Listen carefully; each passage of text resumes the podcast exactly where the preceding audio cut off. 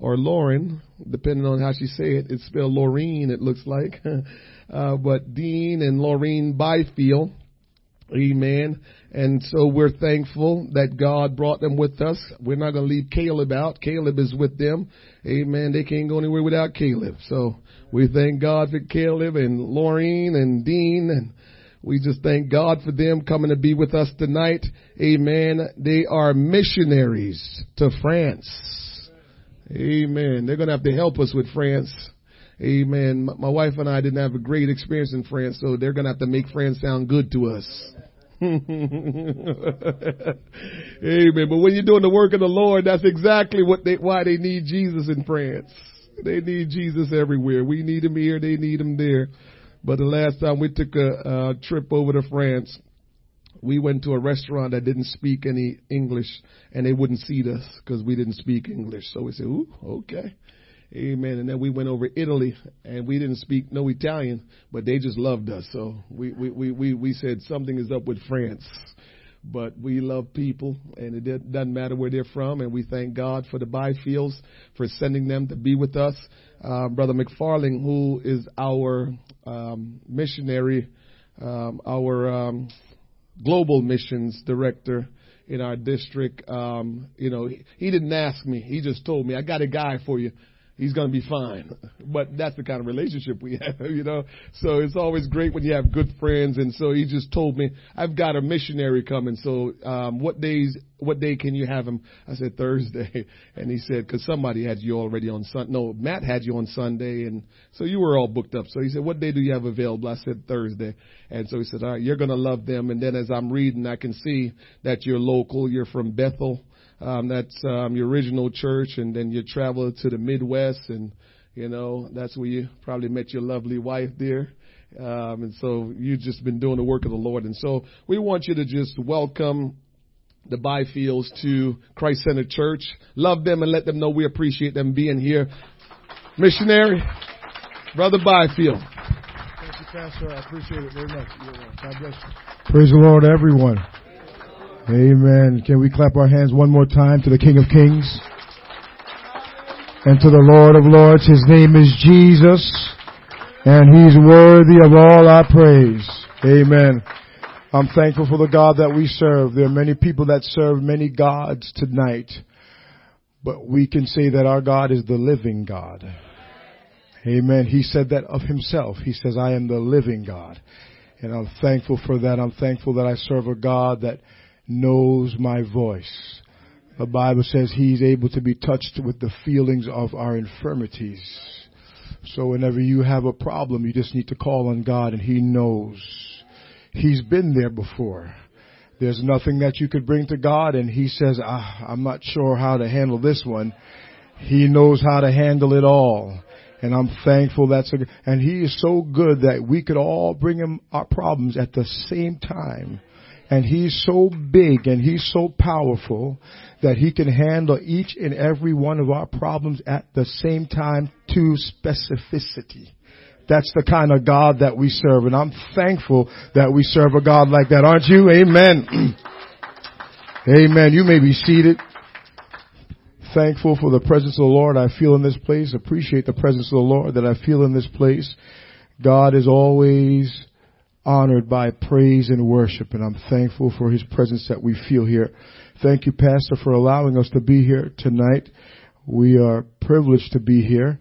Uh, I was telling someone before church that we have been on the road since May of uh, this year. We started what is called deputation for those who, of you that are not familiar with that.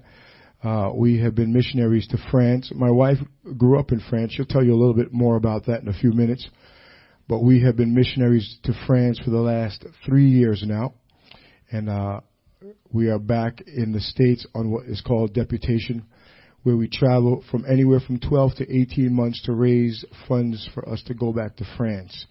And in the last few months, we have been on the on the road for quite a bit, and we have been, I believe, it's in 17 different states since the month of May. So we've been traveling a whole lot.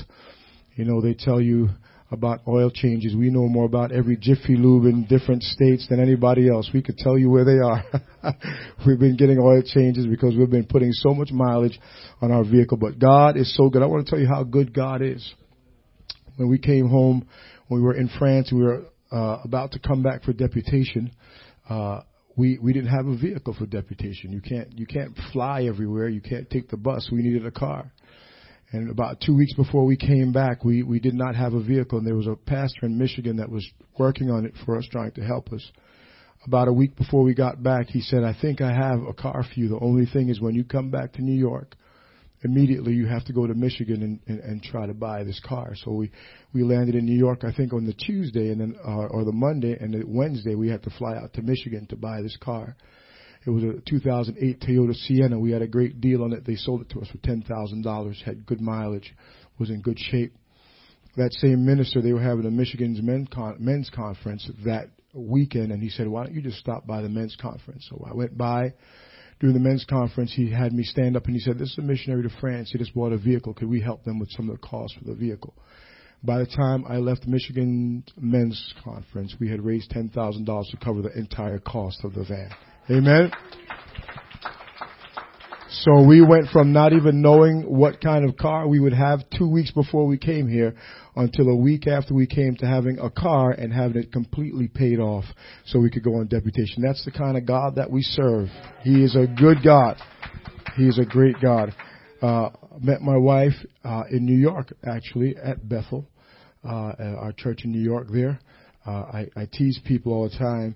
I said my wife was following me around to see if she could get a hold of me, but that's not true. I know a little bit better than that. We met one day uh, after after church one Sunday, and uh, I, I kind of pursued my wife, and I think you should you, should you should still pursue your wife. I think that's still a good thing to do.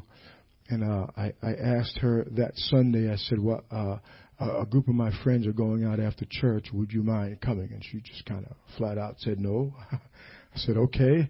So I said, well, the church is having a picnic tomorrow. Would you, do you mind coming? And she said, well, my flight leaves tomorrow, but I might be able to come by. So she came by at the picnic and pastor, we, we struck up a conversation at that picnic and we talked for what I felt was a few hours, but it probably was only a half hour or an hour at the end of that conversation, I said to my wife, well, was not my wife at the time. I said to her, well, I've enjoyed speaking with you. Is there any way that I could have your number so we, I could call you and we could speak some more? And Pastor, she said, no. I said, oh my Lord, have mercy. I said, well, why, why don't we try maybe email? I mean, I mean, you could give me your email address. So she agreed to that. So we started corresponding by email, and then, as they say, the rest was history. But she made me work for that. I remember the first time I emailed her. She doesn't. She doesn't remember this, but I emailed her. We had a mutual friend, and I did not hear anything back. And I said to her mutual friend, I said, I don't think she's really interested. And her friend said, I think she is. She's just busy with work right now. And I said, Well, thank God because I don't know how many more tries I have in me. I think I'm, I'm, I'm about done now, but God is good and I'm thankful I met my wife. She's been a blessing to me and God has blessed us tremendously. We've been married now for five years and God has blessed us tremendously. And I'm thankful, thankful for the goodness of the Lord in our lives. In fact, I want her to come now and she's going to bring our son Caleb. Caleb is three years old. And just one thing I want to say, Caleb was a miracle. Uh, when we got married, we were a little bit older than we look. I know most of you say that. You probably think we look about 18 or so, but we're a little bit older than that. A little bit older. So we got married at a late age in life, and we had we wanted to start a family. We went to the doctor, and the doctor looked at my wife and said, "It is impossible for you to have children naturally." So we were disappointed, but we weren't mad at God. We said, God, let your will be done. Whatever it is, we, we will just fall, fall into place with what your will is. It turns out that while the doctor was telling my wife that while we were sitting in her office, my wife was already pregnant. Amen. So that's how God works. I believe in doctors. My brother-in-law is a doctor, but when it comes to reports, I believe the report of the Lord. Amen. Above anything else, above what anybody else says, I believe the report of the Lord. So I'm here to tell you God is a God that's still in the miracle business. Amen? Amen. God bless you.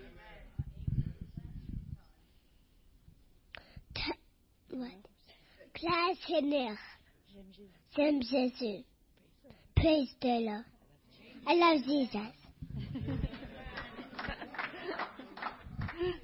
Gloire au Seigneur tout le monde. C'est une joie d'être ici à Hamilton avec les saints de Dieu. Praise the Lord everybody. It's great to be here in Hamilton with the saints of God.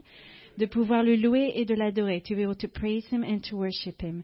Et comme le psalmiste David dit, je suis dans la joie quand on me dit, allons à la maison de l'Éternel. Parce que c'est dans sa présence que c'est le meilleur endroit. And as the psalmist David said, I was glad when they said unto me, let us go to the house of the Lord because the best place to be in is in his presence presence. Hallelujah. Thank you, Jesus. We bring you greetings from France. Great things are happening there with great revival.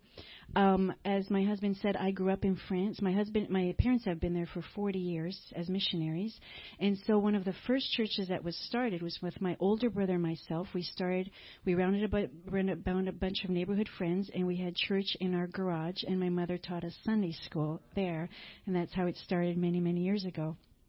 And then I grew up in France. I uh, went, returned to Canada when I was about 17, and I pursued my studies there. And uh, the call of God was always on my heart to go back. And after many years, my husband and I finally went three years ago. We were planning to go for one year, and that one year turned into three years because there was such a great need for people to reach the souls in uh, in France. And in those three years, we've seen over 200 people baptized in Jesus' name and filled with the Holy Ghost. Thank you, Jesus. Thank you, Jesus. So great things are happening. Um, to give you an example, in our home church in Melun, we have so many people there on Sunday mornings that we had to put people in the basement with live feed, and that just wasn't working out very well. So we started a project called Destiné de Doubler, which means destined to double. And this past January, we have now two services, one at 9 o'clock and one at 11.30, and both already packed. So we really need a new building, and we're really praying for that in Jesus' name. The indigenous French people are a bit harder to reach with the gospel, but we found a way that really uh, touches them, and that's through gospel music. They love, love gospel music. So if you play Oh Happy Day, they'll start dancing in the streets, whatever. so we uh, took our choir out to uh, different malls and different city squares, and uh, we just had we sang gospel music. And in one of those malls, a mayor from another town came by and he said, Please bring your choir to my village because I really want to hear about the gospel. I want my people to hear about it too. So we're planning on doing that. And then in another city where, uh, in Fontainebleau, that's where Caleb was born, uh, they've actually invited us to come back for their Christmas, their Christmas market next month. So we're, we're going there to sing. And so we hope to be uh, blessing there and that there several doors might be opened. Uh, we've actually even started in Fontainebleau a cell group meeting this past summer. And so we've had, we're having cell group meetings. And when we head back to France, our, our goal, that's our biggest goal, is to start a church in Fontainebleau. So if you ever think of France, please think of Fontainebleau and think and pray for a church in Fontainebleau. In Jesus' name. France has a population of about 66 million people and only 17 UPC churches. It's about the size of uh, the state of Texas, so it's very small, but a lot of people, a lot of, of a great population. Um, to put that in perspective, the state of New Jersey has about 9 million people and close to 30 UPC churches. And already the state of New Jersey is under church, but France is even more under church and needs to hear the gospel of Jesus. So if we could ask you to please pray for us that we return to France quickly and uh, work for God because there's very, very great need. We appreciate you. Thank you for having us. God bless you. Praise God. As my wife said, I don't know if some of you got that statistic, but there's 66 million people in only 17 churches. And you might say, well, there are other truth speaking organizations. Yes, they are, but not many, and not many large churches. They're very small. So France needs the gospel. They consider themselves to be a Catholic nation, but Catholic by tradition only. Most of them don't attend church. They might attend church on certain holidays, but most of them don't attend church. In fact, many of the beautiful cathedrals there are, have become museums now. They don't really hold services there anymore. But I believe that in the next few years, and I want you to believe this with me, that God will turn some of those cathedrals over to us so we could put them to good use and that the Holy Ghost can be flowing and, and God could have a place established for a work there in France. Amen. Amen. Two things I should have apologized about before I started.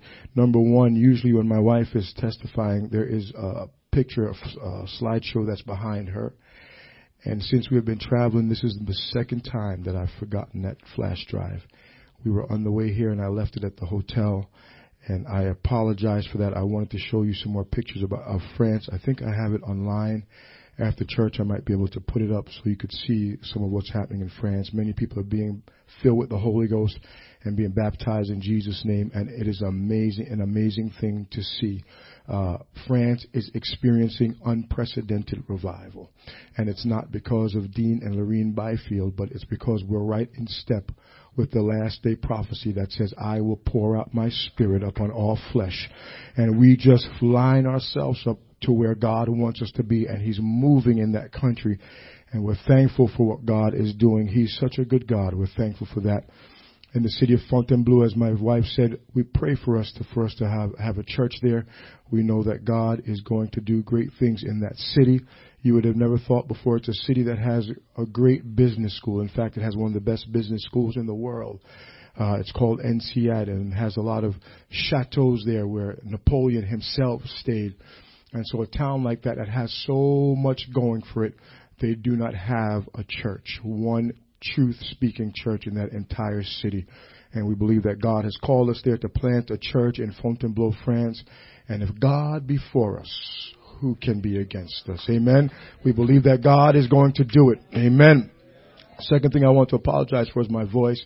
Very scratchy. This is not normally my voice, but for the last few days I've been trying to fight something, so I, I, apologize for that in advance. Please bear with us. As my wife said, France needs the gospel. Number one, you could pray for us. We need your prayers. Prayers work. It's not something that we just say. We have to be careful, folks.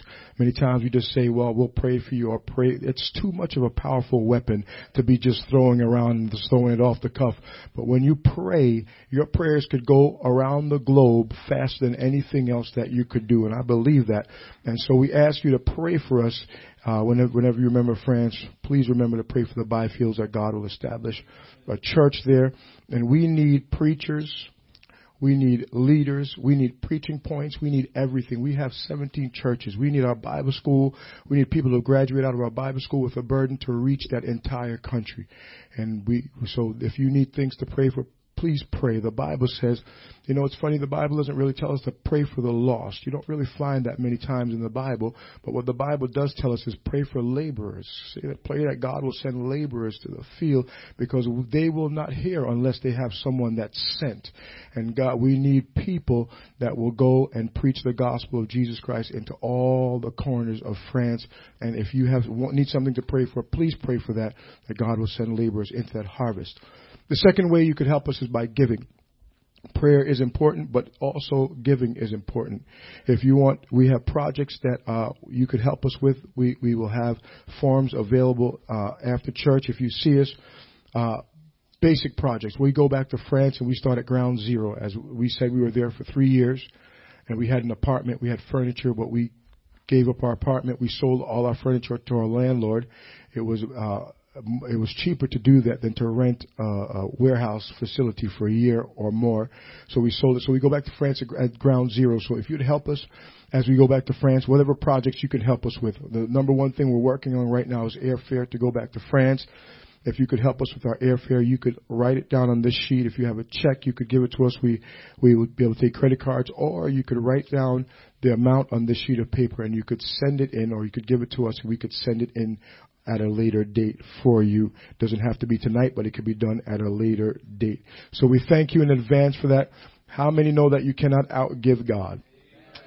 The Bible tells us that when we give, that it will be given back to us, pressed down, shaken together, running over shall men give in our bosoms. And I know that that scripture is not all about finances, but it can apply to finances also. But the thing that intrigues me about that scripture is that the Bible says, "Will men give into your bosom?" And so God kind of gives us an insight onto how His kingdom works. God could, by any means, He could come down here right now and bless each and every one of us with the finances that we need.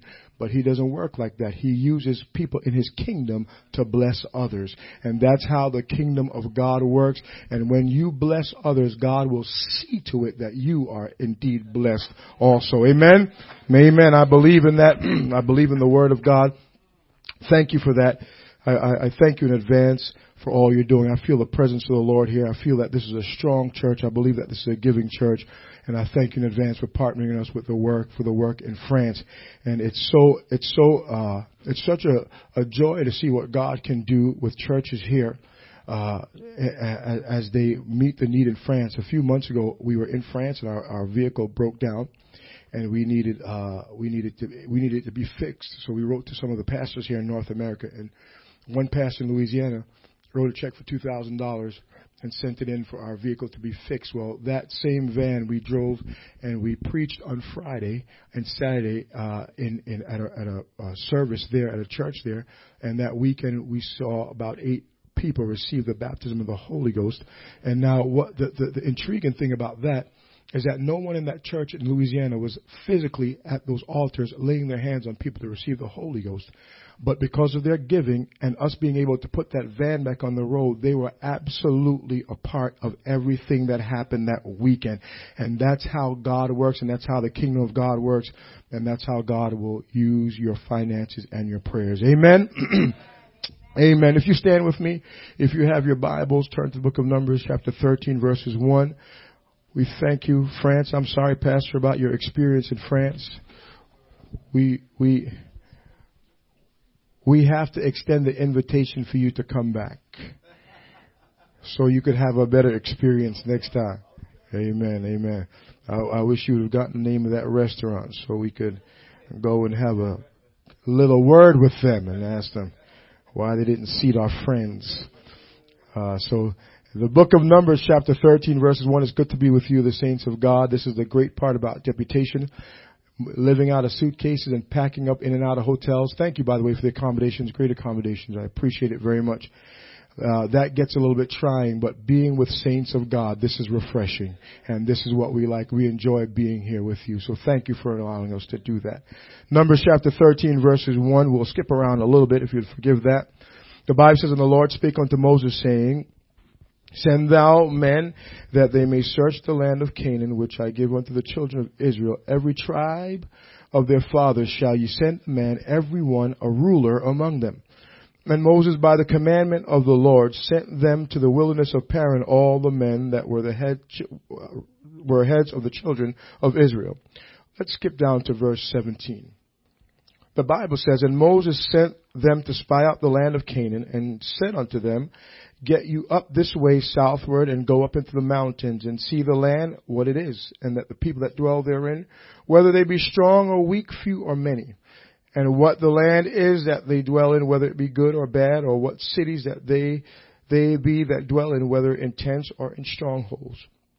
And what the land is, whether it be fat or lean, whether there be wood therein or not, and be ye of good courage and bring of the fruit of the land. Now the time was a time of the first ripe grapes.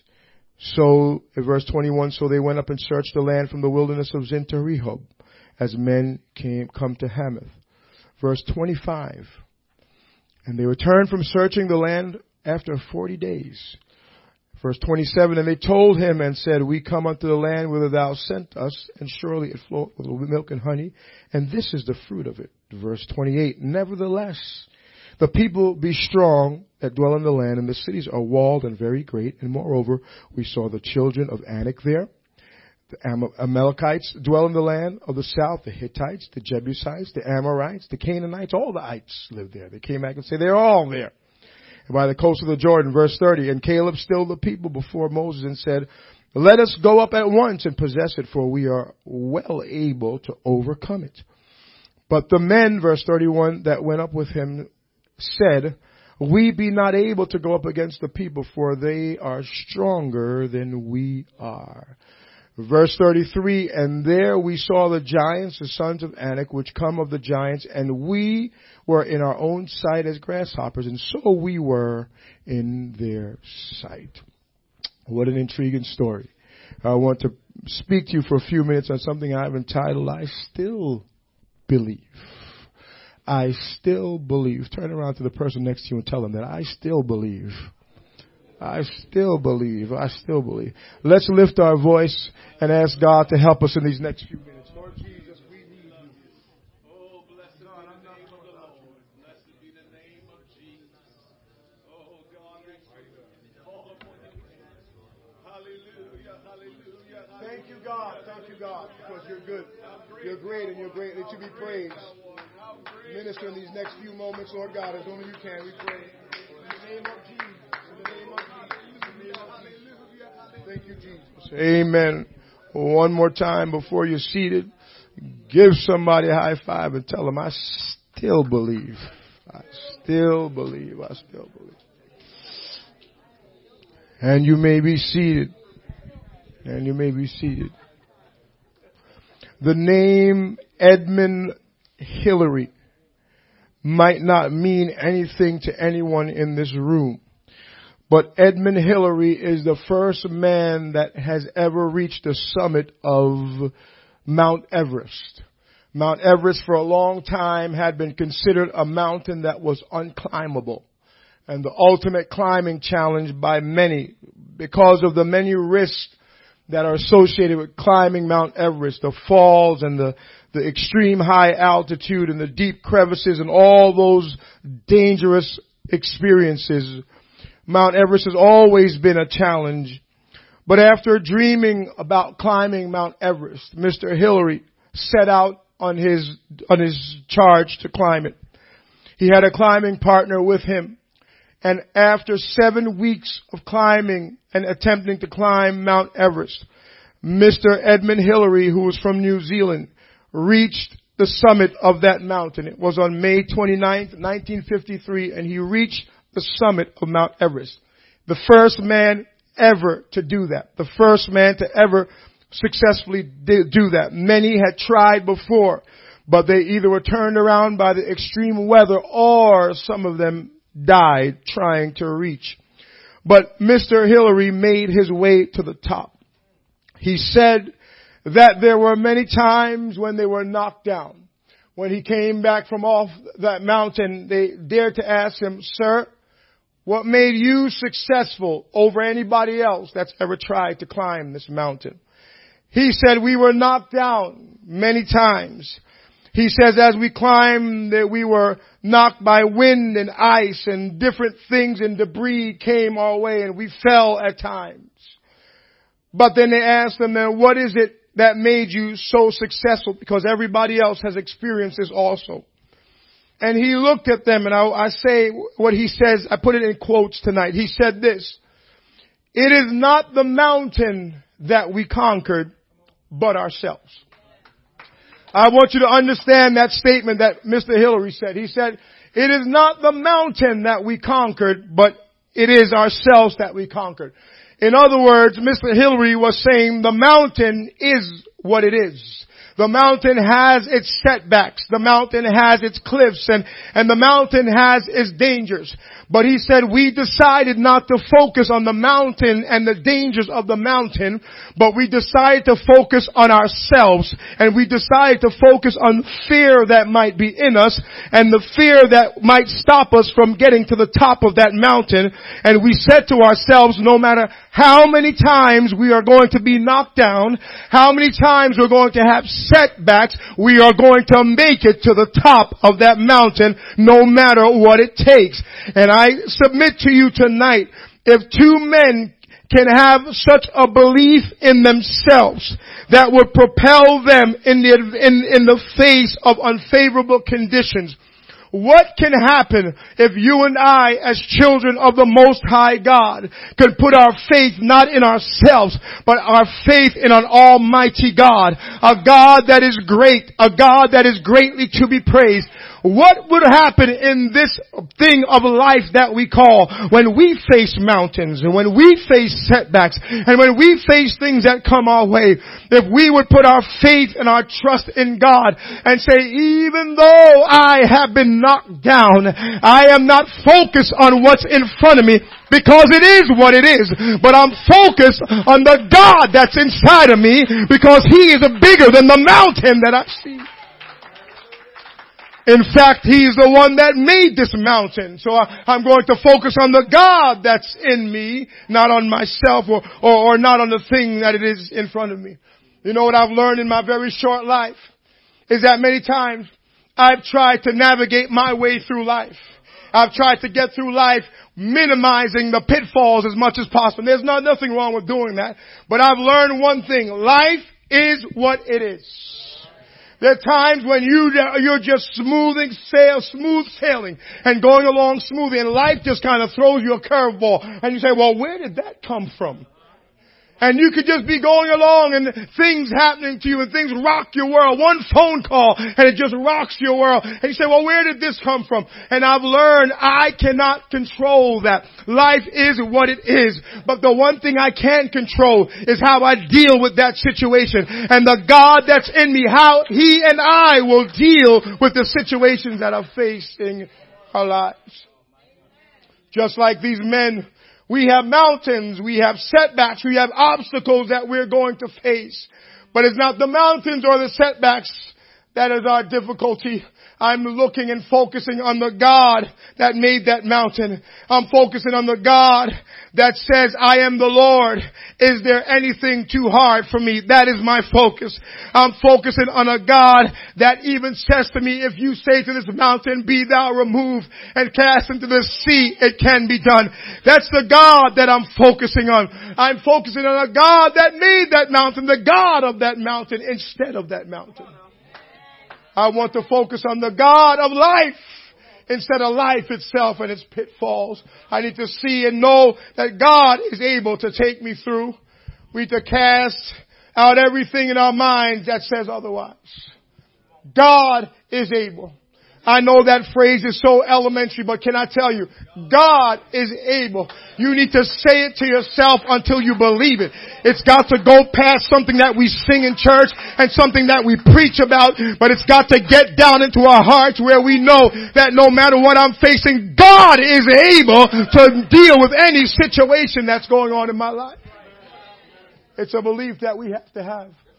And more than that belief, we have to pray 2 Corinthians chapter 10 verses 5 and every other thought and anything that tries to come into our minds that tells us contrary to the fact that God is able. We have to cast down those imaginations. We've got to cast down high things that try to exalt themselves against the knowledge of God and bring into captivity every thought to the obedience of Christ. You know, there are times the Bible says there the flesh wrestles against the spirit and there are times in our, in our flesh where it tries to tell us things, but we have, have got to learn to cast down those imaginations. Imaginations, images. Imaginations, images. Images are not real very many times. They are imaginations. And you know that we have such vivid imaginations. But the Bible says we have the ability to cast down even the images and the imaginations that try to come and tell us that God is not able to do it. We've got to understand that God is able to do it. He's able to do exceedingly abundantly above and beyond all that we can ask. Listen to imaginations again or think. You know that you think bigger than you talk. You know that. And the Bible says it does not even have to come out of your mouth. All you have to do is think it and he could do above and beyond what you can even think in your mind. That's the kind of God that we serve. He's able. So here are the children of Israel. And they have been rescued from Egypt by nothing short of a miracle. You know the book of Exodus and many of you know the stories about how the children of Israel have been rescued by the plagues that God sent to the Egyptians. And they saw and they knew that God was doing this. They knew it could not have been themselves, but they knew it was miracles and they knew that God was doing it. God delivered them from the hand of Pharaoh by nothing by the miraculous. In fact, even after God delivered them from Egypt, the Bible says that they knew God was with them because when, when it was time to move, the Bible says that there was a cloud by day that moved and by night there was a fire. And so those children of Israel knew that God not only delivered them from Egypt, but he was still with them. And they knew the miraculous. They saw that and they knew how good God was. But God had brought them out of Egypt not just to show them how good He was. God had brought them out of Egypt not just to rejoice that they have been out of Egypt. When God saves you, God just doesn't save you just so you can feel good or rejoice that you have salvation. I know that it's good to rejoice that we have salvation, but can I tell this congregation something tonight? God has got so much more for you. Those Israelites would have died in the wilderness. They were content just to stay there. They were so happy with the success of their departure from Egypt. But God had so much more for them. In fact, what God had for them, it didn't even start with them. It started with Abraham. He told Abraham a long time ago that I'm going to bring you into a land that I will give to you. And that's what he told the children of Israel. He told them, I'm going to deliver you out of Egypt and I'm going to take you to your land. So now they are on the brink of walking into their land of promise. They have got a body of evidence behind them that God is with them. So now they are ready to walk into the promised land. And this is what God told them to do. Deuteronomy chapter 1 verses 6. God says this. The Lord our God spake unto us in Horeb, saying, Ye have dwelt long enough in this mount.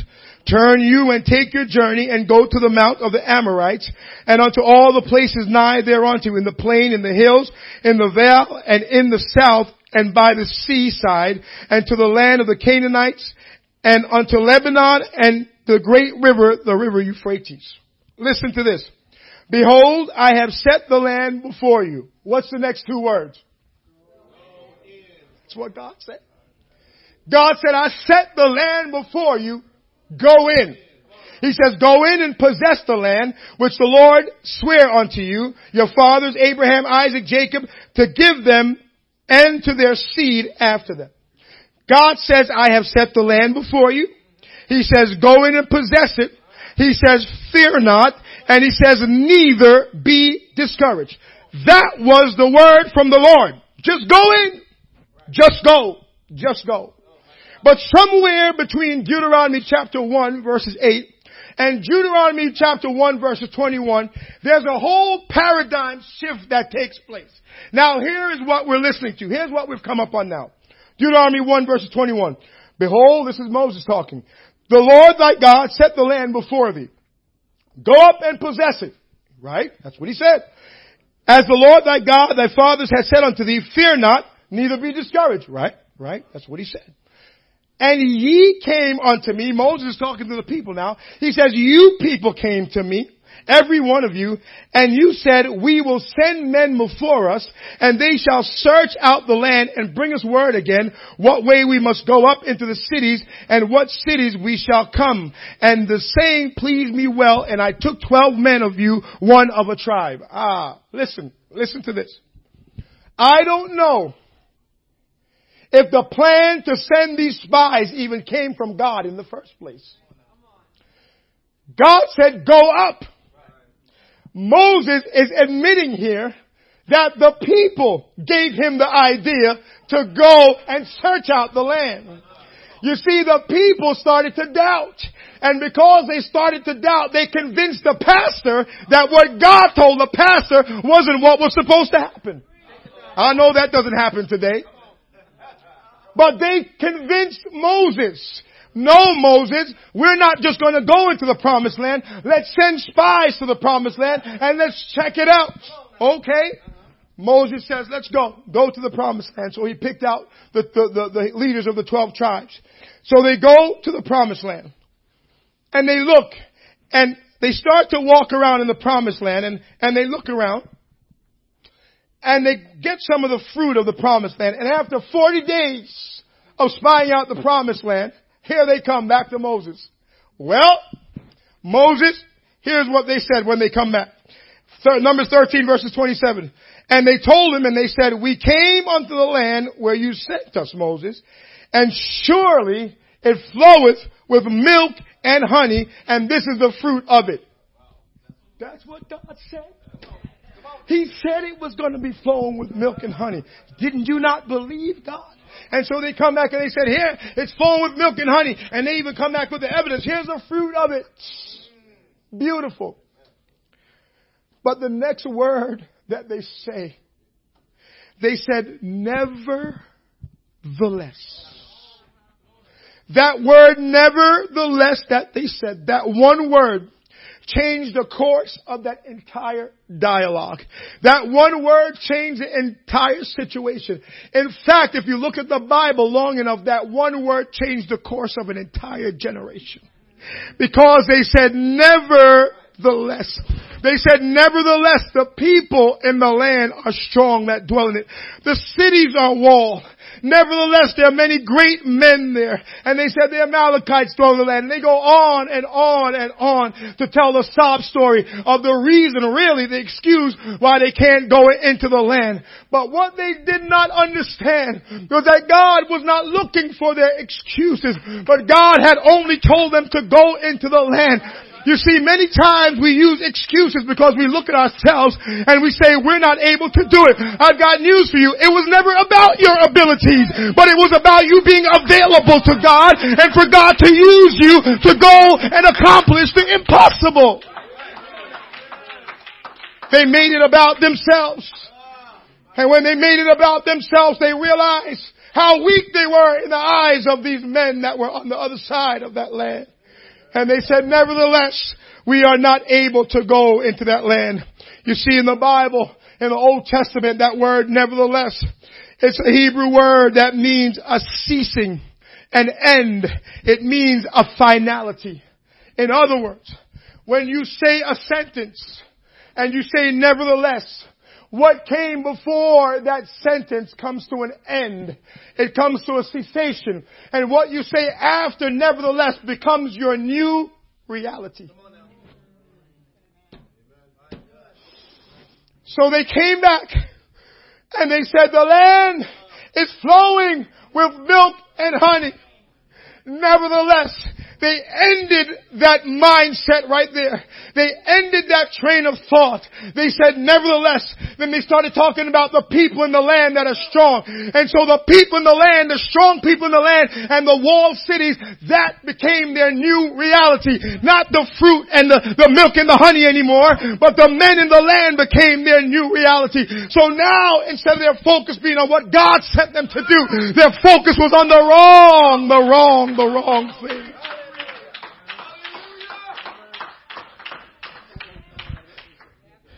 They, those spies witnessed God's promises, but they couldn't trust His protection. So many times we serve God half-heartedly. I trust you for a little bit, God, but don't, Pastor, please don't ask me to trust God for all of this. I could only trust, and I understand sometimes where we work in increments in our faith, but there's some time when we've got to know if the word of God says it, let God be true and every man be a liar, and let us receive the promises of God and what God has spoken into our lives. Let us walk forward and receive what God has for us. The giants and the wall cities became their new reality. They trusted what they saw instead of what they could not see. But that's not how faith operates. The Bible tells us in Hebrews chapter 11 verses 1, it says, but faith is the substance of things hoped for, the evidence of things not seen. That's where some of us halt in walking into the promise that God has for us because we cannot see how it could come to pass. God, I know what you said, but I cannot see how you could bring this into fruition. There's so many things stacked against me, but I don't read anywhere in the word where it tells us that we have to see and we even have to understand. But the word just tells us that we have to trust in the Lord with all our heart, all our minds, lean not to our own understanding, but in all our ways acknowledge Him and let Him direct the path. Let Him, when He's the path leader, everything is be alright. He will clear those things out of your path. He will clear the obstacles out of your path when you let Him direct your path. They were, they were, they were walking and trusting in what they could see and not believing in the things that they could not see. Their doubt in God and the fact that God was going to give them that land led to their untimely failure. They failed in that land. You know what happened? You know what the Bible said about those spies that went and came back with a bad report saying that we're not able to go up to the land? The Bible said their carcasses fell in the wilderness. God does not like faith of faithlessness. In fact, the Bible says that you've got to believe first if you even come to God.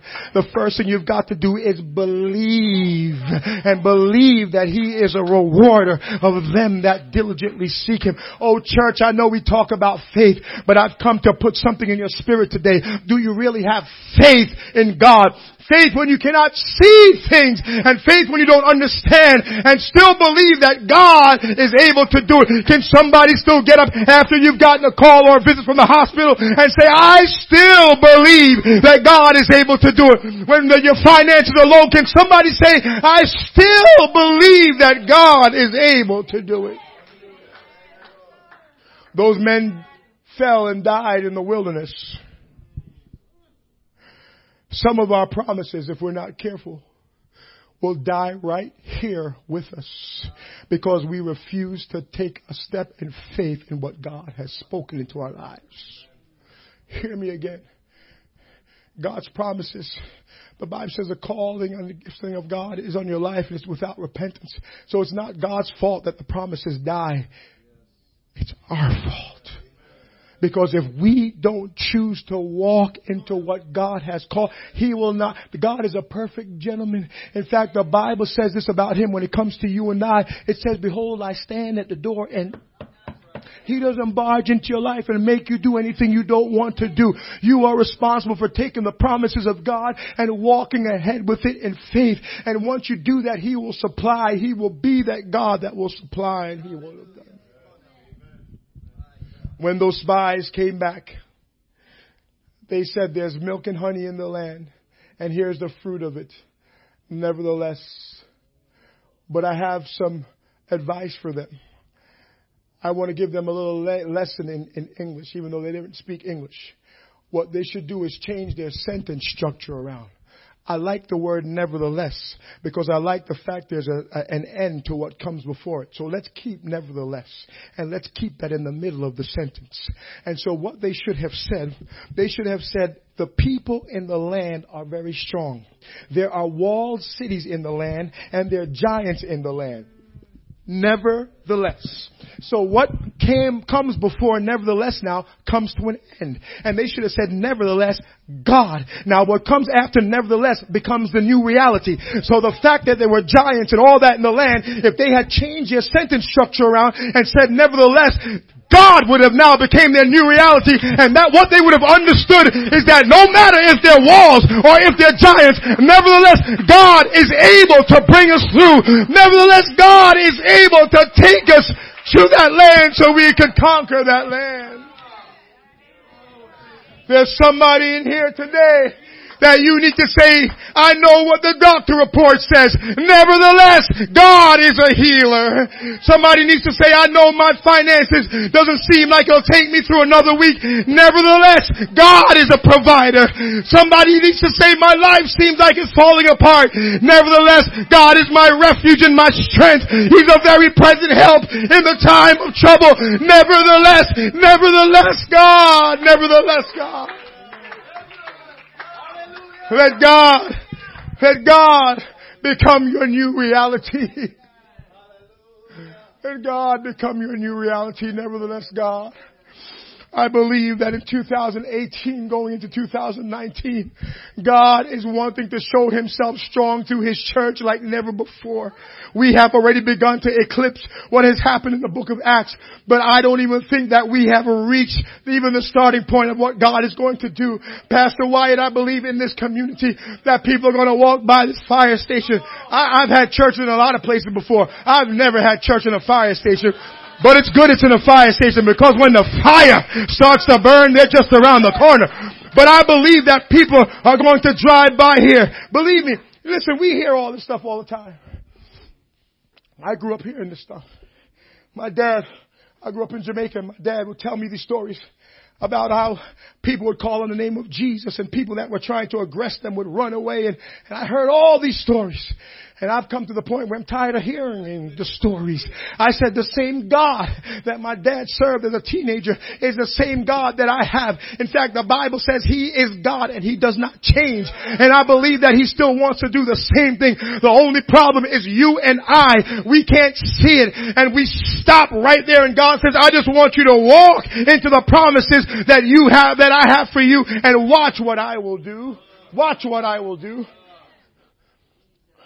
Three years ago, they would have told us, you can never start a church in Fontainebleau, France. They would have told us, yeah, well, ha- have a good time. Good luck. Those French people, they really don't want to have anything to do with the gospel. They just want to have a good time. But I said, the French people might not want to have anything to do with the gospel. Nevertheless, God says in the last days, I'm going to pour out my spirit. So wifey, come on, let's go to Fontainebleau, France and see what God can do. And I'm telling you, we have already started a care group there because God is already starting to pour out His spirit in that community. There is nothing that can stop God. You and I in this room, you have not experienced all that God has for you. I want you to put God to the test. I want you to challenge Him.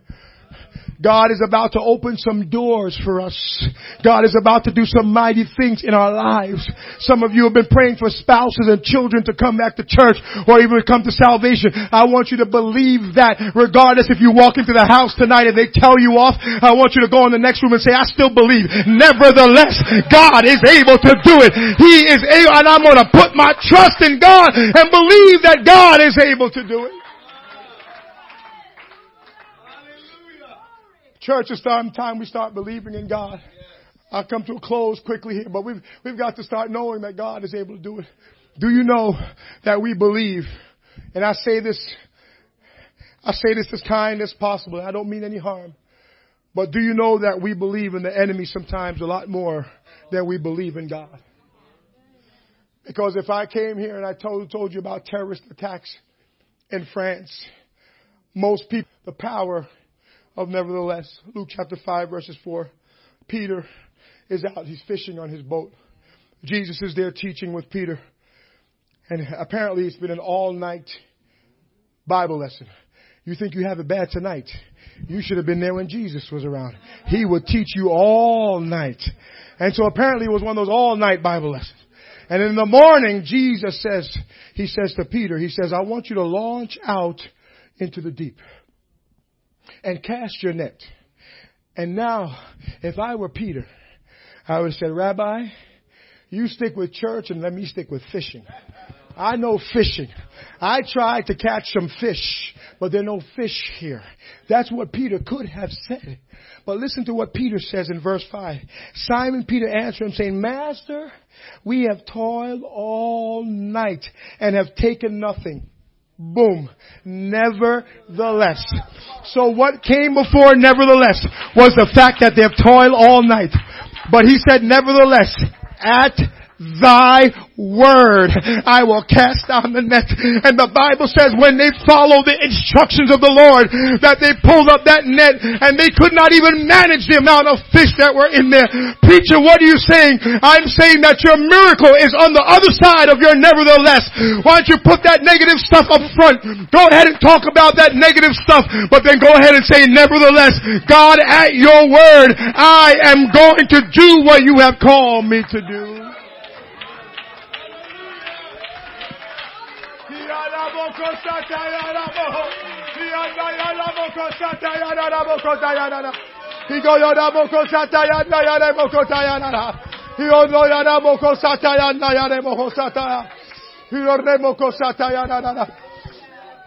Jesus, I feel faith in this room right now. I feel faith operating Come on, I'm telling you right now, God has sent me here to tell a people that there's nothing too hard for Him. God has sent me here to tell a people that He's ready to do a work. He's just waiting for you to step through, to step on the other side of your nevertheless and believe and accept and receive what He's about to do in your life. If we can all stand. If we can all stand. Oh God, oh God, oh God, oh God, help us is what I'd like us to do. If it's possible, if we could gather at the front here, I feel specific direction for what God wants to do here in our lives right now. I know we're limited in space, but as many of you that could gather at the front.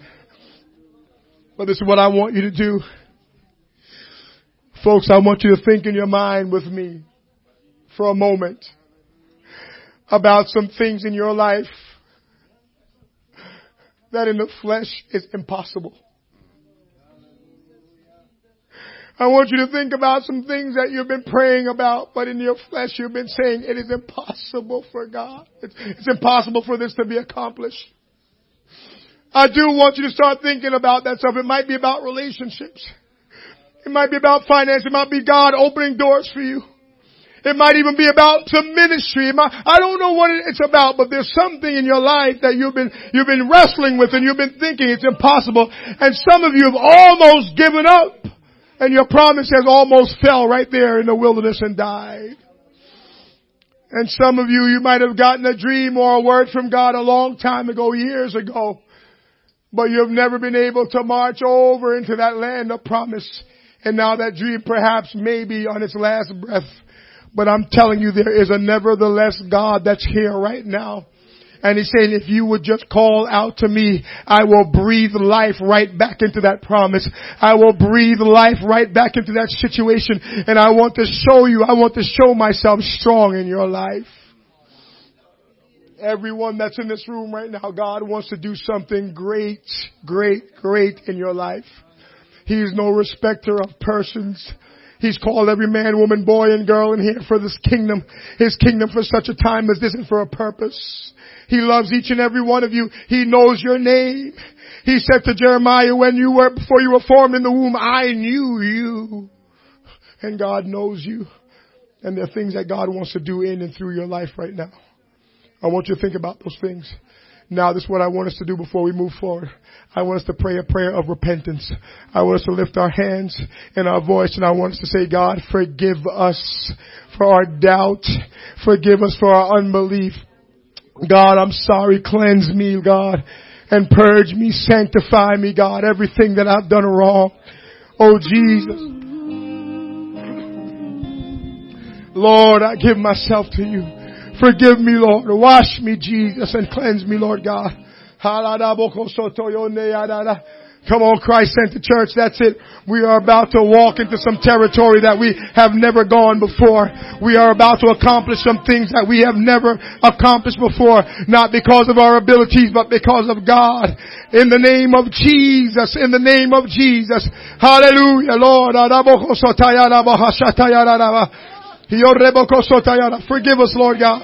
Lord, we believe, help our unbelief. God, we believe, forgive our unbelief, Jesus. Help us to trust you more. Oh, for grace to trust you more. In the name of Jesus. In the name of Jesus. In the name of Jesus. This is what I want you to do now in this next prayer. I want you to pray and I want you to claim some things in the Holy Ghost. I want you to claim your family in the Holy Ghost. I want you to claim your health in the Holy Ghost. I want you to claim this community in the Holy Ghost. oh, I want you to cry out to God right now and claim it in the Holy Ghost. Call those things that are not even as if they are. Yes, in the name of Jesus. Those things that seem impossible. Yes, I want you to call them right now in the name of Jesus. If you need salvation, God is able to do that. Hallelujah. Yes, yes, yes, the cry of God's people.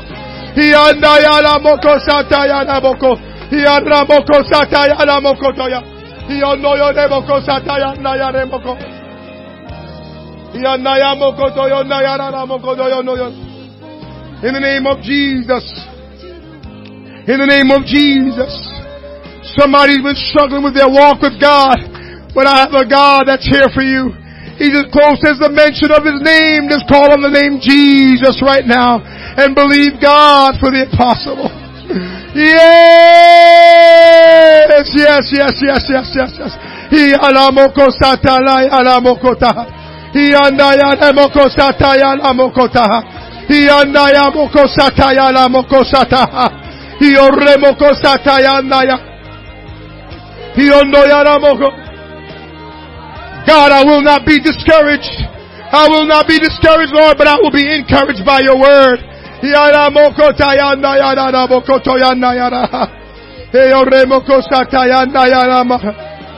There's victory in the name of Jesus. There's victory in the name of Jesus. There is no weapon that's formed against you that is about to